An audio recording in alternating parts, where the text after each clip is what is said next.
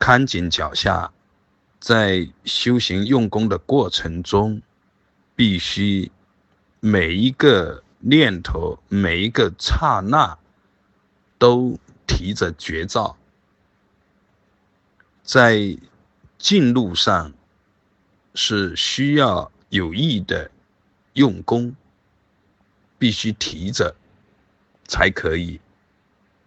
等到功夫成熟了，才有无相无功用的境界，才有无为无相无作无愿的那个境界。但是，在还没有达到之前，必须提着提着绝招，要落实到滴水滴动的境界，要落实到。脚下的每一步，脚下的每一步是形象化的来说明每一个念头，每一个当下。实际上，到了一定的程度，念头当下无法分出每一个，因为本身是超越时空。是变在，是不一不异，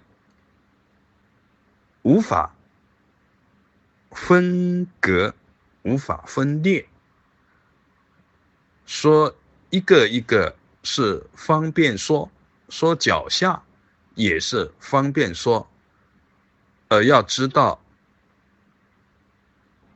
就着功夫进入来说，还是必须这么说。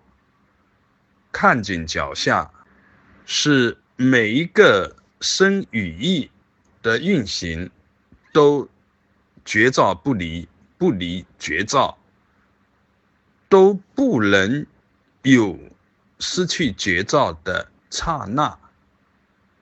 一旦失去绝照，就是执着的现行，幽隐的、暗中的自我。中心自我的存在感，法我中心法我的存在感，一种凝固的体会，就暗中的发挥作用，所有的言行就守着一个中心点进行，那就是迷，不觉就是迷，迷了就是不觉，所有的修行都是为了一个觉。要看脚下。